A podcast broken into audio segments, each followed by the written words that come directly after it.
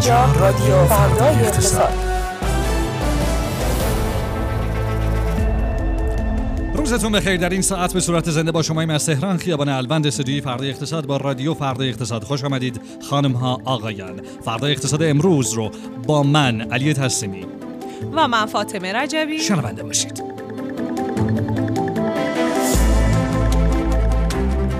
فوربس ریال ایران ضعیفترین پول جهان است. واکنش پیام رسان بله به افشای دسترسی این پیام رسان به محتوای پیام های کاربران. ماجرای ناپدید شدن وزیر امور خارجه چین ادامه دارد. معرفی رئیس تازه سازمان خصوصی سازی. مردم درباره صندوق های بازنشستگی چه فکری می کنند یک عضو کمیسیون امنیت ملی گفت جلسات ایران و طرفهای غربی ادامه خواهد داشت. دزدی تلفنی از داخل زندان پنج باند شناسایی شدند. مرداد امسال گرمترین ماه تاریخ خواهد بود. ارجاع استیزاه وزیر کشور به کمیسیون شوراها. وزیر کشور عراق با ایران دیدار داشتم و درباره کنترل مرزها توافق کردیم.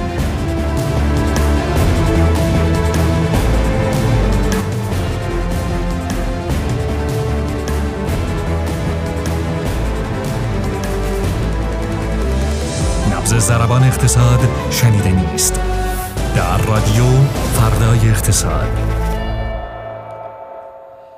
سلام شما شنونده اپیزود هفتم از فصل دوم رادیو فردای اقتصادید که ما در روز 31 تیر ماه مشغول ضبط اونیم و در آغاز این بخش خیلی سریع میریم سراغ بازار سرمایه ارز.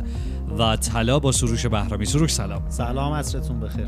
وقت تو هم بخیر. قربون شما برم. آقای بهرامی می‌خوای اصلا دیگه بگیم بورس هم که مثل همیشه؟ آره دیگه واقعا همینه. هر چی بگیم تکراریه. بازار امروز اول که می‌خواست کارش شروع کنه انتظار بر این بود که شرایطش بهتر باشه. صورت مالی های سه ماهه منتشر شد. امروز روز آخر و آخرین فرصت بود برای انتشار صورت مالی های فصل بهار و همچنین برگزاری مجامع. به خاطر همین انتظار می‌رفت. حالا با گزارش خوبی که اومده بود واقعا گزارش خیلی از شرکت ها خیلی فراتر از انتظار بود انتظاری از که از لحاظ سوداوریشون و اون به هر حال چشم اندازی که برای فصلهای آتی براشون متصورن. ولی بله. خب این محرکه هیچ کاری نتونست بکنه. یعنی یه جوری بود که اگه توی شرایط نرمال بودیم احتمالا بازار خیلی باید واکنش مثبتی می‌داد. اما اون ترسی که تو بازار هست و اون لوپ تکراری که هی توش گیر کرده بازار هر روز داره تکرار میشه شرایطش نتونست واقعا اون خوشبینی رو ایجاد کنه توی بازار. و شاخص کل بورس امروز 1.65 صدم درصد. ریخت شاخص هموز 1.77 صدم درصد. ارزش معاملات خیلی اومد پایین. 4450 میلیارد تقریبا که عمده دلیلش هم به خاطر غایب بودن خیلی از سهم‌های بزرگ بازار برای برگزاری مجامعشون بود. از اون ورم چیزی نزدیک به 850 میلیارد تومن خروج پول داشتیم. من خیلی سریع آمار ماهانه هم بگم. امروز خب به هر حال آخرین روز ماه بود. بله. شاخص کل به عنوان اصلی ترین شاخص بازار که خیلی هم قبولش ندارن توی یک ماهه تیر 8.8 درصد ریخت و اه، پولمون هم رسید به 8400 میلیارد تومن توی یک ماه گذشته انقدر پول از سمت کتای حقیقی از بازار خارج شد و به هر حال همونی که روزهای قبلا بود و هیچ چیزی تغییر نکرد. بازار سراسر قرمز. عالی عالی. خرسیه دیگه الان. آره خرس میاد میره. الان آره. شاخص زیر دو میلیونه بله امروز دوباره اومد زیر دو میلیون. رفته بود بالای دو میلیون امروز دوباره اومد زیر دو میلیون و شرایط خوب نیست دیگه. بازار قشنگ میترسه. یه نکته جالبی که حالا من بگم خیلی کوتاه امروز تو برنامه بورسان با مهمان برنامه که صحبت می‌کنم اولین سوالم این بود که چرا صورت مالی اومد پس بازار خوب نشد؟ و یه نکته جالبی گفت شرایط جوری شده که الان هر شرکتی گزارش خوب منتشر کنه سهامداراش میترسن که دولت بیاد جیبشو بزنه. و این ترسه انقدر تو بازار زیاده و انقدر نگران کننده است که حالا روز بورس رو اینطوری کرده دیگه. عجب. بله.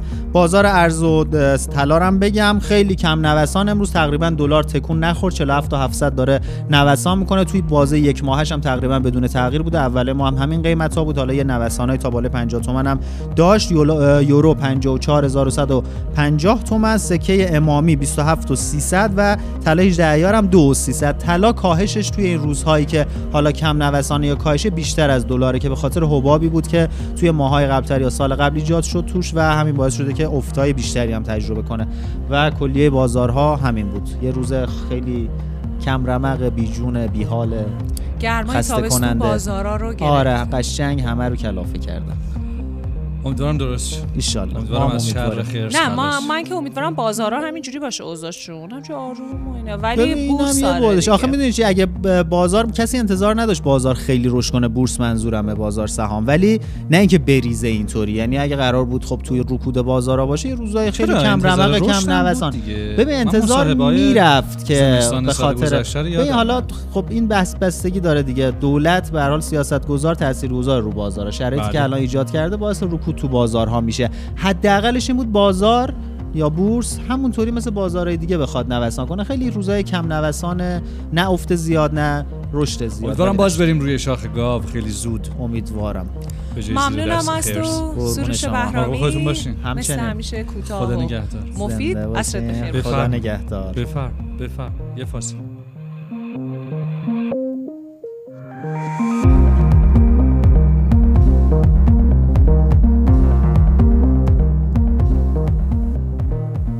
شنونده رادیو فردا اقتصاد هستید. خیلی ممنونیم از کامنت هایی که در پلتفرم های مختلف برامون می‌ذارید پیام هایی که میفرستید. امید بخشن حالمون رو خوب می‌کنن و البته نقد های شما تا الان که حسابی سازنده بوده. خبر دیگه این که در Castbox به لطف شما هزار تایی شدیم. لطفا شما هزار تا ما رو به دیگران هم معرفی کنید. همونطور عدد بره بالا تا هم حال ما بهتر باشه با آدمای بیشتری و هم بتونیم نظرات سازنده بیشتری رو از سلیقه های مختلف دریافت کنیم. فاطمه رجبی چه خبر؟ خبر امروز نسبتا زیاده یه خبر که خب خیلی ناراحت کننده است اما حداقل چیز جدیدی برای ما که داریم با گوشت و بله. استخون لمسش می‌کنیم نداره گزارشی از نشریه فوربس که گفته ریال ایران ضعیفترین واحد پول جهانه که یک دلار برابر با 422730 ریاله که فکر کنم پایین هم گرفته دیگه قاعدتا باید بشه بله. 480 هزار و خورده این گزارش اضافه کرده که ویتنام، لاوس، سیرالئون، اندونزی رده های دوم تا پنجم ضعیفترین پول ها رو به خودشون اختصاص دادن. قول داده بودیم که بعد از برگزاری حراج تهران یه گزارش کلی در رابطه با اینکه چه اتفاقی افتاد و چطور شد خیلی خلاصه بریم دیروز بله. 110 اثر هنر معاصر و مدرن ایران تو حراج تهران به حراج گذاشته شدن و دو اثر سهراب سپهری به قیمت 21 میلیارد و 300 و 12 میلیارد و 400 میلیون تومن به فروش رفت که گرونترین های این حراجی بودن یه عکس هم از کیارستمی به حراج گذاشته شد اما هیچ کس نخریدش متاسفانه. خیلی آثار درخشانی تو این حراجی بودن و با قیمت های عجیب و غریبی به فروش رفتن. البته این قیمت ها برای در واقع کالکترها و سازمانهایی که آثار رو می‌خرن عجیب نیست. صرفا برای من و شما عجیبه. خلاصه که جزئیات خیلی جالب و بامزه ای داره این گزارش. یک ماجرای دیگه حاشیه که مربوط به ماجرای مربوط به پیام رسان بله تصویری در شبکه های اجتماعی منتشر شد که نشون بله. می‌داد یکی از مسئولین در واقع مسئولین فنی پیام رسان بله دسترسی داره به محتوای پیام های مردم. یعنی این کد در واقع فرستاده نمیشه از فرستنده بگیرنده بلکه این وسط دوستان تماشا می‌کنن. سازمان فناوری اطلاعات به پیام رسان بله در واقع یه جورایی هشدار داد که هرچه سریعتر در این مورد توضیح بده. پیام رسان بله هم امروز یه بیانیه داد گفت برای کانالا و بازوهایی که به صورت عمومی تو دسترس هستن. بله از الگوریتم‌های خودکار برای آنالیز پیام‌ها استفاده می‌کنه تا انتشار پیام محتوای مجرمانه رو جلوگیری بکنه. این هم در مورد گروه‌های با بیشتر از هزار عضو و کانال‌های عمومی. یعنی. اگه شما تو بله عضو گروهی هستی بیشتر از هزار نفر بدونید دست کم هزار و یه نفرید. هزار نفر نیست. این چک میشه واقعا توسط یک موقع شخص؟ مرور در واقع موقعی که داره عبور می‌کنه از گیرنده به فرستنده با توجه با استفاده از یک سری از الگوریتم ها سنجیده میشه که محتواش مجرمانه نباشه. یعنی چی؟ احتمالا مثلا چیزای فنی داره. مثلا با یک کلید واژه های اون خاصی آقای کی بوده؟ کدوم آقای؟ الگوریتم؟ الگوریتم است بله. آقای الگوریتم. آقای. بله. وزیر امور. اقتصاد و دارایی با صدور احکامی حسین قربانزاده رو رئیس قبلی سازمان خصوصی سازی به عنوان مشاور خودش انتخاب کرد و مالک رحمتی رو به عنوان رئیس سازمان خصوصی سازی که می‌دونیم کل این ماجراها حاشیه های زیادی داره و پای آقای آجرلو رئیس باشگاه استقلال هنوز تو ماجرا گیر شکایت کرده. در واقع آقای قربانزاده از ایشون و یه سری داستانای اینطوری دارن. یعنی آقای قربانزاده از سازمان خصوصی سازی رفته اما سازمان خصوصی سازی از ایشون نرفته. بله. دیگه اینکه یه گزارشی منتشر شده درباره اینکه مردم درباره صندوق های بازنشستگی چه فکری می‌کنن اینطور که چه این- فکری می‌کنن؟ اینطور که این گزارش نشون میده 25 درصد وضعیت صندوق ها رو بحرانی می‌دونن و فقط از نظر 31 درصد از مردم صندوق های بازنشستگی وضعیت خوبی دارن. اه، 22 درصد وضعیت رو بد می‌دونن. یعنی چی شد 22 درصد بد 25 درصد هم بحرانی.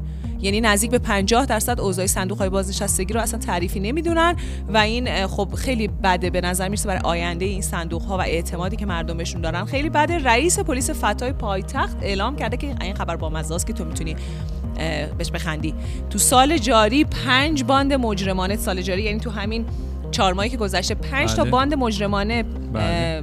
در واقع کشف شدن که اینا از تو زندان با تماس تلفنی کلاهبرداری می‌کردن. مثلا زنگ می‌زدن ما از رادیوییم. جالب نیست. آره،؟ ما از بودم برنده جایزه. شدی. اصلا الان می‌خوای مثلا از خب- اقوام ما زنگ زد به من. گفت علی از این برنامهتون زنگ زدن گفتن تو جایزه بردی. من گفتم گفت همین الان. گفتم روانی من خونم. گفت نه من دارم میرم دم بانک. جدی رفت. داشت می رفت و پولم رفت. حتی خودت هم گفتی من نیستم باور احساس کرد که تو حسادت می‌کنی نمی‌خوای که جایزه رو ببری. احتمالاً. پول, پول چی کار می‌کنه؟ خبر جالب و نسبتا عجیب دیگه مربوط به وزیر خارجه انگلستانه اما نه مربوط به خودش مربوط به موضعی که در رابطه با ناپدید شدن وزیر امور خارجه چین گرفته. وزیر خارجه چین ناپدید شده؟ بله آقای واه! گانگ همتای چینیه. در واقع وزیر امور خارجه انگلستان مدت هفته هاست که تو ملأ عام ظاهر نشده. یعنی؟ نزدیک به یک ماه که ایشون هیچ جا دیده نشده. واه! و این برای پرجمعیت ترین کشور جهان که به هر حال دیپلماسی بسیار فعالی داره خیلی عجیب به نظر می‌رسه. بعضیا گمان زنی می‌کنن که علت اصلی این غیبت طولانی و عجیب رابطه وزیر خارجه چین با یک مجری مشهور تلویزیونیه که مورد خشم دولت قرار گرفته. آخرین حضور آقای چن تو رسانه های دولتی دیدار با معاون وزیر خارجه روسیه بوده که کمتر از 48 ساعت بعد از شورش نافرجام گروه واگنر علیه مسکو دیدار داشتن. از اون موقع به بعد ایشون اصلا دیگه دیده وزیر خارجه چین همون آقا خوشتیپن که تو برجامم شونه به شونه آقای ظریف راه می‌رفتن؟ نمی‌دونم دقیقا داری آقای چن هم؟ همون مونده بوده. چن گانگ. البته اینجوری که من می‌دونم اسم کوچیکشون گانگه اسم گانگ فامیلیشون چنه. نه دیگه اونا برعکسی میگنه. چن گانگ. آره حالا به هر حال که ایشون غیب شده ما آرزوی سلامتی می‌کنیم. براشون امیدوارم آره. که هر جا هست. پیداشن حالشون خوب باشه. جایزه بذاریم. ولی خلاصه که اینطور. اینجا هستیم با احسان طاهری. سلام. احسان. طاهری از گروه اقتصاد کلان فردا اقتصاد قرار امروز که از گزارش های اقتصاد کلان فردا اقتصاد رو برای ما باز بکنه. گزارشی که خیلی هم دیده شده. برای خود منم خیلی جالبه. می‌خوای خودت بگو که درباره چه فاجعه ای می‌خوای صحبت یکی کنی؟ از خبرهایی که خب خیلی مهم بود توی چند روز گذشته مربوط به جزئیات پایه پولی بود که منتشر شد که البته برای اسفند ماه همونطور که می‌دونید جزئیات پایه پولی چند ماه با تاخیر منتشر میشه بله. و خب هفته گذشته این جزئیات منتشر شد و ما شاهد بودیم که یکی از جزئیات خیلی مهمی که داشتیم بود که بدهی بانک ها به بانک مرکزی نسبت به سال قبل 167 درصد بیشتر شده. عجب. عددش هم حدود 245 هزار میلیارد تومنه. و 245 هزار هزار میلیارد تومان. و خب حالا توی فردا اقتصاد و گروه کلان ما قراره که چون توی به این مسئله به طور خاص بیشتر بپردازیم من اینجا خیلی دیگه قضیه رو در حالا چهار تا فاکتورش رو که عجب غریبه به ما بگو مربوط به اه، چاپ پول و اینا بود فکر می‌کنم. یکی این که در واقع این پایه پولی رشدی که اعلام شد براش یکی از جزو بالاترین مقادیری بوده که ما طی سالهای گذشته داشتیم مثلا ما توی سه تا برهه دیگه بوده که رشد پایه پولی بالای 42 درصد رو داشتیم و خب استدلالی که الان میشه اینه که این پایه پولی مثلا اذعان می‌کنن که قرار نیست به نقدینگی تبدیل بشه. و خب توی یکی از گزارش هایی که ما توی فردا اقتصاد داشتیم نشون دادیم که میانگین بلند مدت این متغیرها خیلی به هم نزدیکه و هر چقدر پایه پولی بیشتر بشه طبیعتا تاثیرش رو روی نقدینگی و بعدش روی تورم ما من یه چیزی تو. گذاشتون در رو چاپ پول شنیدم خوندم. اون بخشش فکر کنم خیلی بر مردم جالب باشه که به ما بگیم. همین بود دیگه. گزارشی که در واقع امروز منتشر شد. مربوط به این بود که ما توی سه تا دوره دیگه که یکیش مثلا سال 74 چهار بوده یکیش سال 85 بوده خب رشد های بالای مثلا حدود 45 درصد رو توی پایه پولی داشتیم. ببین از کلمه پایه پولی استفاده می‌کنیم. من از کلمه چاپ پول استفاده می‌کنم. چرا استفاده نمی‌کنی از کلمه این خب کلمه؟ ما اون در واقع ترم اقتصادیش رو داریم خب آخه میگیم. ممکنه که آره. مخاطب ما نفهمه بین این دو تا. چرت و داره پس یه چیز توضیح بده که این چیه توضیحش اینه که قضیهش ببینید ما یه پایه پولی داریم یا همون چاپ پولی که شما دارید میگید که یعنی از پای ثبت- پولی همون چاپ پوله پولی که بانک مر... از بانک مرکزی در واقع از سمت بانک مرکزی میاد بیرون بهش میگن پایه پولی آها. و موقعی که این پول توی دست بانک ها قرار می‌گیره و این بانک رو بانک ها با این پول وام میدن اصطلاحا بهش میگن در واقع ذخیره یه یه جور بهش میگن حساب وامدهی ذخیره‌ای بهش میگن. یعنی شما وام رو میدی بعد این فردی که وام رو گرفته دوباره میاد پول رو می‌ذاره تو بانک شما رو اون دوباره وام میدی. اصطلاحا یه ظریف کی می‌گیره این. واما رو؟ انقدر شما دادی گرفتی. اتفاقا تو گزارشی که چند وقت پیش تو فردا اقتصاد خودمونم کار کردیم نشون می‌دادیم که بانک ها بیشتر واما رو به خودشون میدن. اون هم یه بحثی بود که آره خود آره. شرکت هایی که وابسته به بانک ها هستن سهم بیشتری دارن توی وام هایی که خود بانک ها دارن میدن گذشته از این دیگه چه خبر تو فضای اقتصاد کلان توی؟ فضای اقتصاد کردن ما یه لاینی رو در واقع توی فردای اقتصاد داریم که نرخ‌های بهره رو هم سعی می‌کنیم هر هفته منتشر کنیم بله. و خب یکی این نرخ‌ها نرخ‌های بهره بین بانکیه که نرخیه که بانک‌ها به هم وام میدن بانک‌هایی که توی طول روز کسری میارن میرن بانک‌هایی که مازاد دارن وام می‌گیرن این نرخ- شبا پس می‌گیرن اصطلاحاً اتفاقا بهش میگن اوورنایت یا نرخ. شبانه بهش میگن. واقعا نمی‌دونستی و گفتی. چه حدس جالبی. آره این نرخ تا حدودی باثبات شده طی هفته‌های گذشته روی 23 و نیمه و در کنار اینها ما نرخ صندوق‌های درآمد ثابت رو هم اعلام می‌کنیم. چون همونطور که می‌دونید مثلا نرخ سود یک ساله سپرده‌های بانکی 20.5 درصده. خب؟ و مردم حالا می‌تونن از صندوق‌های درآمد ثابتی که نرخ نرخ‌های سود مثلا 24.5 درصد دارن میدن می‌تونن اگر خیلی با اینا آشنا نیستن. و خب ما در واقع یه لاینی که اینجا شروع کردیم و داریم معرفی می‌کنیم اینه و مردم حالا می‌تونن اینا استفاده کنن و خب سرمایه مازادی که دارن می‌تونن ازش دستی داری؟ کسب صبح کنن. بدی اوورنایت بهت پس. ممنونم از شما. آقای مرسی. احسان تاهری عالی بود. متشکرم احسان. این بخش سخت. برنامه‌مونه دیگه. ولی ما تعدیلش می‌کنیم. متشکرم. ممنونم از شما. عصر خوبی داشته باشید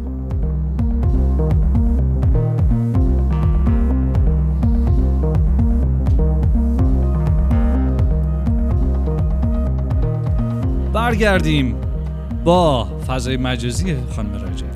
فضای مجازی خیلی پروپیمون بوده ولی خب یه بخش زیادی از واکنش هایی که حتی چهرهای اقتصادی تو فضای مجازی توی این روزا نشون میدن خیلی مرتبط با مقولات اقتصادی نیست. انقدر مسائل دیگه ای الان ذهن افکار عمومی رو داره به خودش جلب می‌کنه و حرف و حدیث و تنش زیاده که خیلی از چهره های اقتصادی دارن صحبت های غیر اقتصادی می‌کنن حالا اجتماعیش سیاسیشه اما اگر من بخوام اقتصادی ها رو بکشم بیرون چند تا بحثی که خیلی دعوا رو که ماجرای مربوط خونه های خالی بود. اینطور که گزارشی نشون میده فقط 290 هزار تا خونه خالی شناسایی شدن که اینجور که خود سازمان امور مالیاتی گفته اغلبشون هم تو جنوب و غرب تهران هستن و ریزقواره محسوب میشن. یعنی مثلا همچین چیزی هم نمیارزن که بخواد ازشون. مالیاتی گرفته بشه. خیلی ها اومدن رو همین آمار گفتن چی شد اون دو میلیون دو میلیون و نیم خونه خالی که ازش حرف می‌زنید و می‌گفتید این عامل افزایش قیمت مسکن در کشور هست؟ مثلا آقای داوود سوری نوشتن که داستان شیرین خانه های خالی حتی با مشخص شدن آمار هم باز پشت تیربون که برسن حرف از میلیون ها خونه خالی می‌زنن و مشکل مسکن رو ناشی از اون می‌دونن. خیلی های دیگه اشاره کردن به اینکه وقتی که دولت میگه ما مثلا دو میلیون خونه خالی داریم می‌خوایم از اینا مالیات بگیریم خب اون عدد و رقمی که می‌ذاره تو بودجه به عنوان عددی که می‌خواد از اینا مالیات بگیره زیاده. بعد اون تامین نمیشه مجبوره برای کسری بودجه یه کار دیگه بکنه. خیلی بحث پرصحبت و پرحاشیه‌ای بود. بله یه توییتی هم داشتن آقای یاسر جبرائیلی که خب ما می‌دونیم ایشون یکی از طرفداران جدی بحث اون بحثی هستن که تحت عنوان دلار زدایی از اقتصاد ایران ازش یاد میشه و خیلی حالا بحث پر حاشیه. ایشون توییت کردن که در صورتی که سیاست تثبیت اجرا نمی‌شد مجبور منظور همین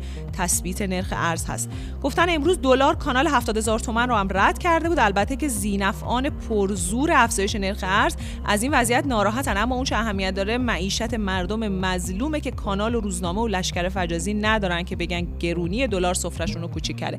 خیلی اومدن در واکنش گفتن که این در واقع فشار دادن اون فنره است.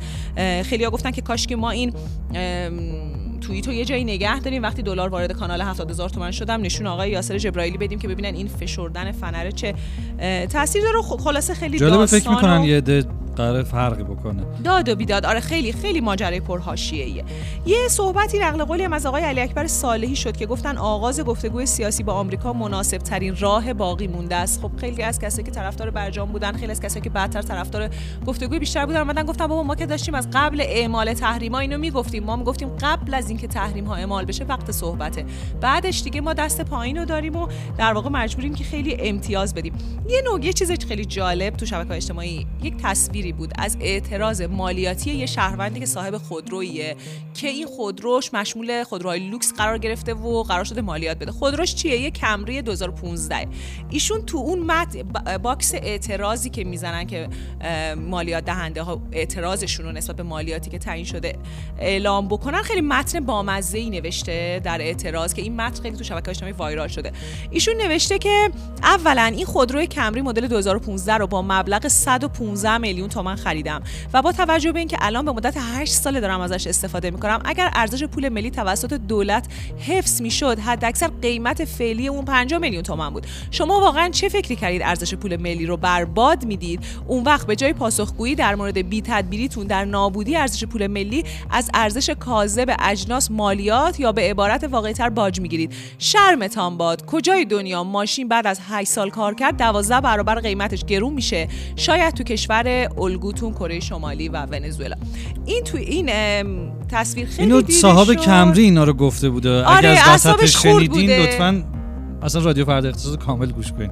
یعنی چی که از وسطش میشنوه ولی آره خلاصه که خیلی عصبانی بوده. ولی حرفی که زده یعنی فحوای صحبتی که داره می‌کنه خیلی بحثی بوده که خیلی ها رو در واقع جلب کرده خیلی کوتاه به facelift پژو پارس هم اشاره بکنم که دیگه ترکونده بود این آخر هفته فضای مجازی رو. می‌دونی که هر گوشه‌ش رو از یه جایی برداشتن چسبوندن. جدی؟ من ندیدم. می‌دونی که؟ کلا ایران خودرو همیشه یه خبرایی رو برای سورپرایز کردن ما داره.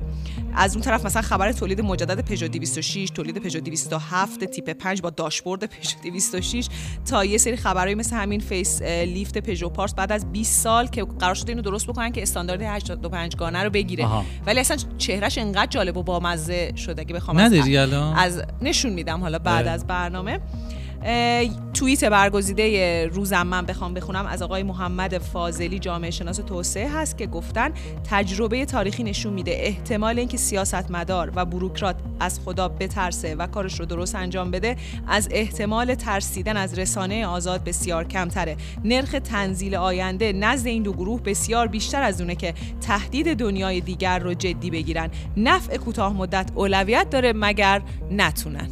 عجب. عجب. تازه خبر نداشت. از فضای مجازی یعنی تصویه شده بود خبر. خیلی خوب خیلی جذاب. امروز که شنبه باشه آقای بهزاد بهمن نژاد رو داریم با 15 دقیقه از اکونومیست که فکر می‌کنم خیلی جالب خواهد بود. قراره که خیلی مفصل سرمقاله های اکونومیست رو بله. برامون باز کنید درسته؟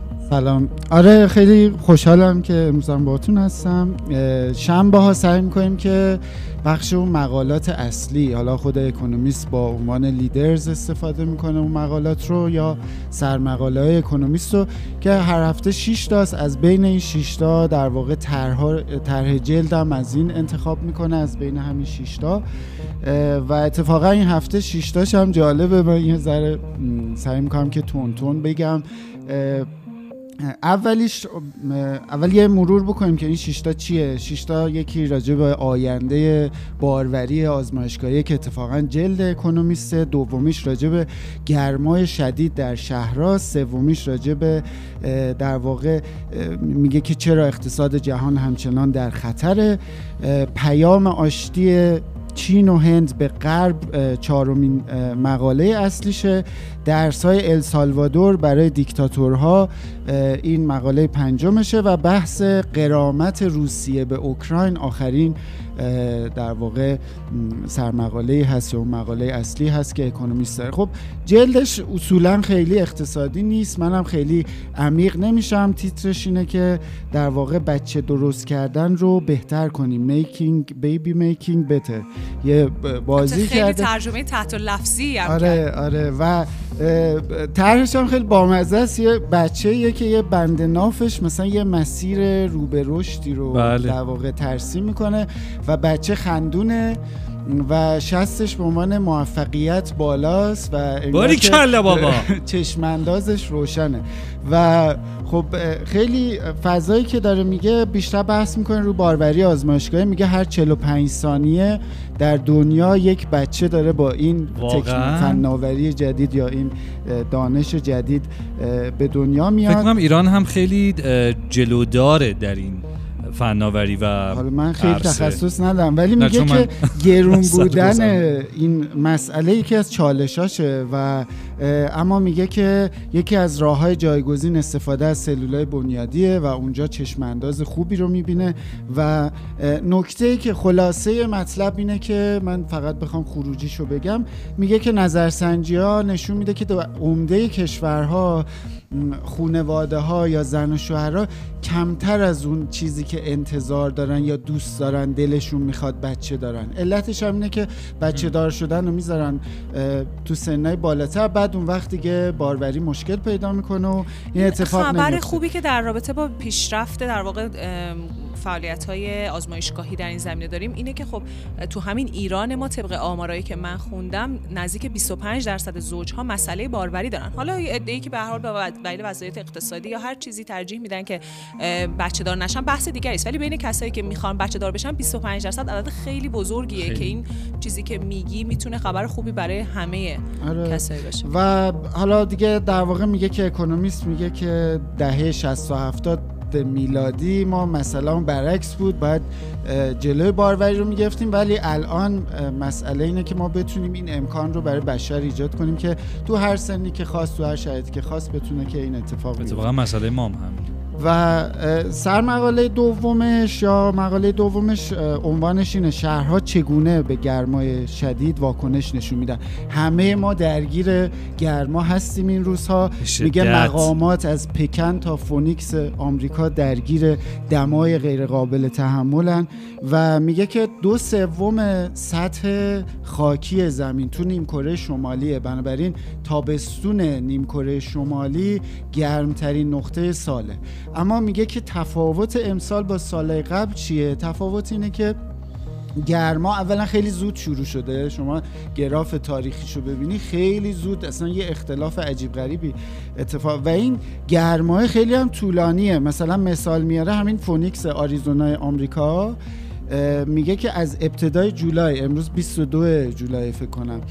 و از ابتدای جولای دما زیر 43 درجه نیومده. یعنی این یه فاجعه عجیب غریبیه. خبرها من خوندم که گفتن احتمالاً جولای جولای امسال گرمترین در واقع روزی باشه که کره زمین به خودش دیده در طول تاریخ. و خب قصه اون در واقع گازهای گلخانه‌ای خیلی تاثیرگذارن کربن دی اکسید میگه میزانش در ماه می به 424 پی پی ام رسیده که بالاترین صد در 3 میلیون سال گذشته زمینه. و میگه که خب تبعات زیادی داره سکته های ناشی از گرما. می‌دونیم که تو گرما کلا شش ها و قلب خیلی سنگینتر کار می‌کنن. و گرما از اون طرف یه آلودگی هوایی هم داره. یعنی و خود این یه فشار مضاعفی رو قلب البته برای ما که اون اون مقدار آلودگی هوا برای ما که تو تهران زندگی می‌کنیم هوای پاکه. و و اون از بین رفتن گیاهان و موجودات زنده اینا خب دیگه مسائلش رو می‌دونیم. تو دوران کرونا کره زمین یه نفسی کشید. فکر نمی‌کنم انقدر زود دوباره برگردیم به خیلی بحران واقع... واقعیت هم اینه که میگه تمام طرحهایی که هست در مقابله با گلوبال وارمینگ یا اون گرم شدن زمین اینه که چیزای بلند مدته و میگه ما الان باید خیلی چیزای اه، کوتاه مدت و خیلی سمپلای ساده میاره. میگه باید درختکاری و پوشش گیاهی رو خیلی استفاده کنیم. طرحهایی هست که سقف خونه ها سفید بشه که این برگردونه در واقع گرما رو افراد بی خانمان میگه براشون ایستگاه های سرمایشی تو سطح شهر ببینیم میگه به افراد مسن همسایه های مسنمون بیشتر توجه کنیم و میگه که یه سری قوانینی بذاریم برای معافیت کار بیرون از در واقع تو فضای بیرونی بله. در ساعات پیک و این خب به حال مهمه که اکونومیست به این موضوع می‌پردازه. مقاله سومش راجع به اقتصاد دنیاست که میگه چرا همچنان در خطره. میگه هفته گذشته تورم اومد پایین اما نباید یادمون بره که این خبر خوب به معنای این شده که ما فرود نرم خواهیم داشت. میگه همین چند ماه پیش بود که همه دغدغه داشتن فدرال رزرو داره سیاست انقباضی پیش می‌گیره و این رکود رو برای دنیا به همراه داره. اما هفته پیش تورم اومد رو 3 درصد. سهام رشد کرد. همه گفتن که آقا دیگه انقباض فدرال رزرو تموم شده و نرخ‌های بهره در واقع بازه اوراق بدهی اومد پایین و فضا فضای مثبتی شد. انگار که همه دیگه با اون چیز کردن. ولی میگه سه تا دلیل وجود داره که هنوز ممکنه که ما با, با یه خطری در فضای اقتصادی مواجه باشیم. اولین دلیلش اینه که اقتصاد دنیا یا نرخ بهره نرخ تورم اون سه درصده یه ذره داره گول می‌زنه به خاطر اینکه اون سه درصد تورم کل و ناشی از کاهش قیمت انرژی در صورتی که تورم هسته همچنان 4 و 8 دهمه درصده و در اروپا عدد 5.5 درصده و با تارگت دو درصدی فدرال رزرو و بانک های مرکزی فاصله زیادی داره.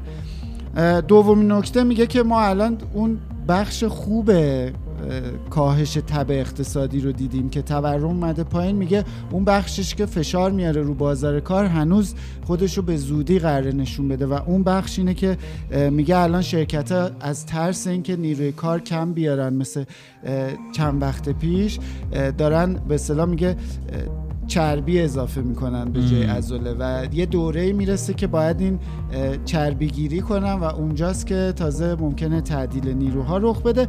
و سومین موضوع میگه تفاوتی هست که اقتصاد آمریکا با بقیه اقتصادهای بزرگ دنیا داره. میگه که درست مسئله حتی اگه فرض کنیم تو آمریکا داره حل میشه مسئله تو بریتانیا جدیه تو ژاپن جدیه و ما نمی‌تونیم خود چین رو هم در واقع می‌دونیم که آماراش ضعیفتر از انتظار بوده و دوچار یک کندی رشد اقتصادی شده و میگه پس هرچند خبرهای خوب وجود داره اما نباید از ریسک ها چشم بپوشیم. مقاله چهارمش به آشتی چین و هند برمیگرده که میگه که این چه مگه قهر بودن چین و هند سالهاست متعارضن یعنی دو تا دو تا من فکر می‌کردم همیشه همو خیلی جدی میپان چون الانم دو تا قول اقتصادی اصلا آسیا. خیلی تهدید دارن. چه ژئوپلیتیک تهدید دارن. اتفاقشون سال 2020 بود که یه درگیری‌ای تو مرز اتفاق افتاد. 20 تا در واقع نیروی نظامی دیدم. آره. هندی کشته شد. دست کم میگن چهار تا نیروی چینی کشتی شد- اه، کشته شد. و اکونومیست میگه که چ- در واقع همین اخیرا بود که نخست وزیر هند رفت واشنگتن. آقای مودی و اونجا مذاکراتی کرد برای اینکه تجهیزات دفاعی وارد کنه و خیلی الان رو هند تو آمریکا و غرب یه حساب ویژه‌ای باز می‌کنن. ولی میگه که این ما باید بررسی بکنیم که الان چین و هند ناگزیرن که با هم روابط بهتری داشته باشن. میگه که چین هند اولویتش رو در واقع آقای مودی گذاشته که توسعه تولیدات کارخانه‌ای و زیرساختاش. و تامین کننده مواد اولیه این چینه. چین میگه آقا مثلا صنعت دارو که اینا توش خیلی خوبن 70 درصد مواد اولیه‌شو از چین میارن.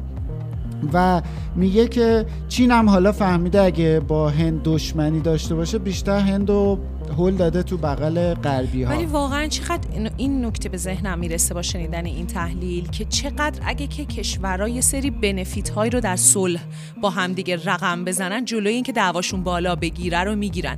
حالا خیلی ها میگن بین هند و چین چنان مثلا مرزهای طبیعی عجیب غریب وجود داره که این دوتا کشور هرگز از طریق جنگ نمی‌تونن با همدیگه ام، حریف باشن. اما حتی به لحاظ غیر جنگیش هم وقتی که اینا منفعتشون رو به هم گره بزنن در دراز مدت احتمالا تنش هم بینشون پایین تر میاد دیگه. و در واقع میگه که در نهایت میگه که حالا این آشتی چین و هند چرا برای غرب مهمه؟ میگه چون یک ذهنیتی هست مثلا توی آمریکا که آمریکا داره با چین خیلی درگیر میشه و ممکنه بعضا این به تقابل سخت برسه و بعضیا دارن حساب می‌کنن که اگر به اون نقطه رسیدیم هند میاد و پشت ما وای میسه و میگه که احتمال اینکه هند این کار بکنه خیلی بالا نیست و باید استراتژیست های غربی به این نکته خیلی توجه بکنه سرمقاله پنجمش خیلی جالبه. که در واقع میگه خودکامگان دنیا از السالوادور چه درس هایی می‌گیرن خب این رئیس جمهور السالوادور نایب بوکله میگه این خیلی بامزه است فکر کنم دیدید بله. رفتارهای عجیب غریبی داره و اینا میگه که تمام محدودیت دموکراتیک رو گذاشته کنار همچنان هم 80 تا 90 درصد مقبولیت داره. یکی از کارهایی که کرده میگه مارس سال گذشته 71 هزار نفر معادل 7 درصد مردان 14 تا 29 سال رو دستگیر کرده انداخته زندان. و میگه که هر کسی که گفته هر کسی که کوچکترین ارتباطی با این گروه های گنگای در واقع مجرمانه داره. می‌خواد یه خالکوبی مثلا فرض کن مافیایی بکنه. مشکل دار آره. یا شبه دار داشته باشه اینو می‌گیره میندازه تو زندان.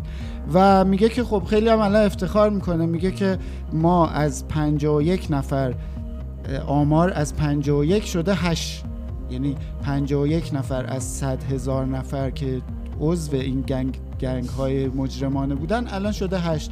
پس ما خیلی کار در واقع آمار مقبولیتش 70 درصد به اضافه مثلا 30 درصد زندانیه. آره. میگه که خب این کسی از هزینه هاش نمیگه میگه اولا خب خیلی از اینا بیگناهن تو زندانن. دوم اینکه میگه که این داره یه جورایی مسیر رو هموار می‌کنه برای اینکه اون دیکتاتوری خودش رو حفظ کنه. خیلی از مخالفاشو می‌بره تو زندان پارلمان رو کوچیکتر کرده و میگه حتی قاعده دو دوره ریاست جمهوری رو می‌خواد بکنه سه دوره. و میگه که برای رسانه ها گفته که هر کسی خبرهای یا بیانی های این گنگا رو بازنش بکنه 10 تا 15 سال زندانی بریده. و میگه که شعار انتخاباتیش هم خیلی باحاله. میگه یا به من رأی بدید یا گانگسترها آزاد میشن. در واقع این همون مجادله ما بهش میخنیم ولی مجادله قدیمی آزادی و رفاه در مقابل امنیت, دیگه. و دقیقا میگه که اصطلاح میگه باحالترین دیکتاتور جهانه الان این آقای بوکله. و میگه که نه البته برای اونایی که زندانن دیگه. و, و مردمش. به حال میگه که این تماما داره پایه های دموکراسی رو از بین می‌بره و اون زمانی که مردم به این می‌رسن که ما به دموکراسی نیاز داریم اون زمانی که مسیر برگشت خیلی سخت شده. اتفاقا اخیرا فکر می‌کنم انتخابات تایوان بوده یا یکی از همین کشورها که داشتن خیلی هم یادآوری می‌کردن که آخرین رأی آزادانه ای که مثلا در آلمان قبل از حکومت فاشیستی دادن مردم مثلا 58 سال بعد دوباره تونستن رأی آزادانه بدن. در فلان کشور و گفتن که به رأیتون توجه بکنید. من نیست رأی بعدی که می‌دید لزوما کی باشه. و آخرین مقاله راجع به اینه که عنوانش اینه. آیا ذخایر ارزی بلوکه شده روسیه رو باید به اوکراین بدیم یا نه؟ بحث قرامت هاست خیلی بحث حقوقی جالبی داره.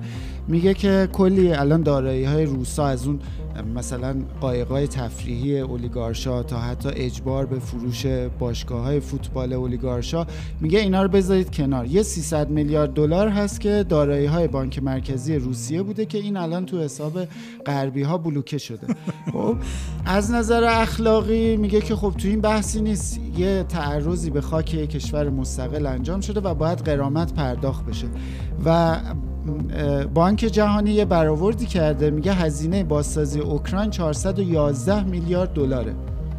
و با جی دی پی 150 میلیارد دلاری اوکراین عملا اوکراین زورش نمی‌رسه. حتی فرض کنیم همین امروز جنگ تموم شه بیاد در واقع خودش رو بازسازی کنه. ولی میگه که ما هر کاری که غرب باید انجام بده باید بر اساس قوانین بین الملل باشه. میگه حالا اگه فرض کنیم بیان بگن که آه این قرامته باید داده بشه روسیه خودش تو شورای امنیت سازمان ملله و می‌تونه این رأی رو وتو کنه. بنابراین میگه که باید سه تا اقدام حالا چیزی که اکونومیست میگه میگه سه تا اقدام بکنم میگه اول اینکه سود حاصل از این سرمایه گذاری این 300 میلیارد دلار که میگه مثلا سالانه میشه 3 میلیارد دلار اینو بدن به اوکراین. بله. دوم میگن که یه قاعده بذارن که اوکراینی ها موقعی که خواست این آزادسازی دارایی ها صورت بگیره در اولویت پرداخت بدهی باشن. و سوم میگه تیمای حقوقی تلاش بکنن که قرامت رو خیلی جدی مشخص بکنن.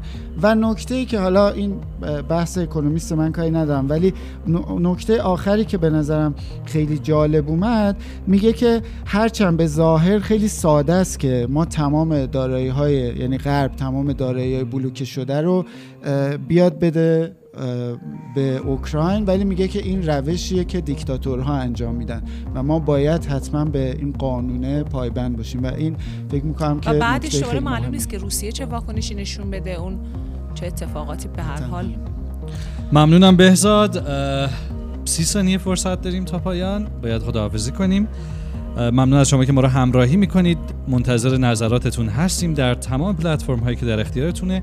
همین امشب می‌تونید بازپخش این اپیزود رو شنونده باشید. تا فردا ساعت 18 و اپیزود هشتم رادیو فردا اقتصاد. خدا نگهدار. شب و روز خوبی داشته باشید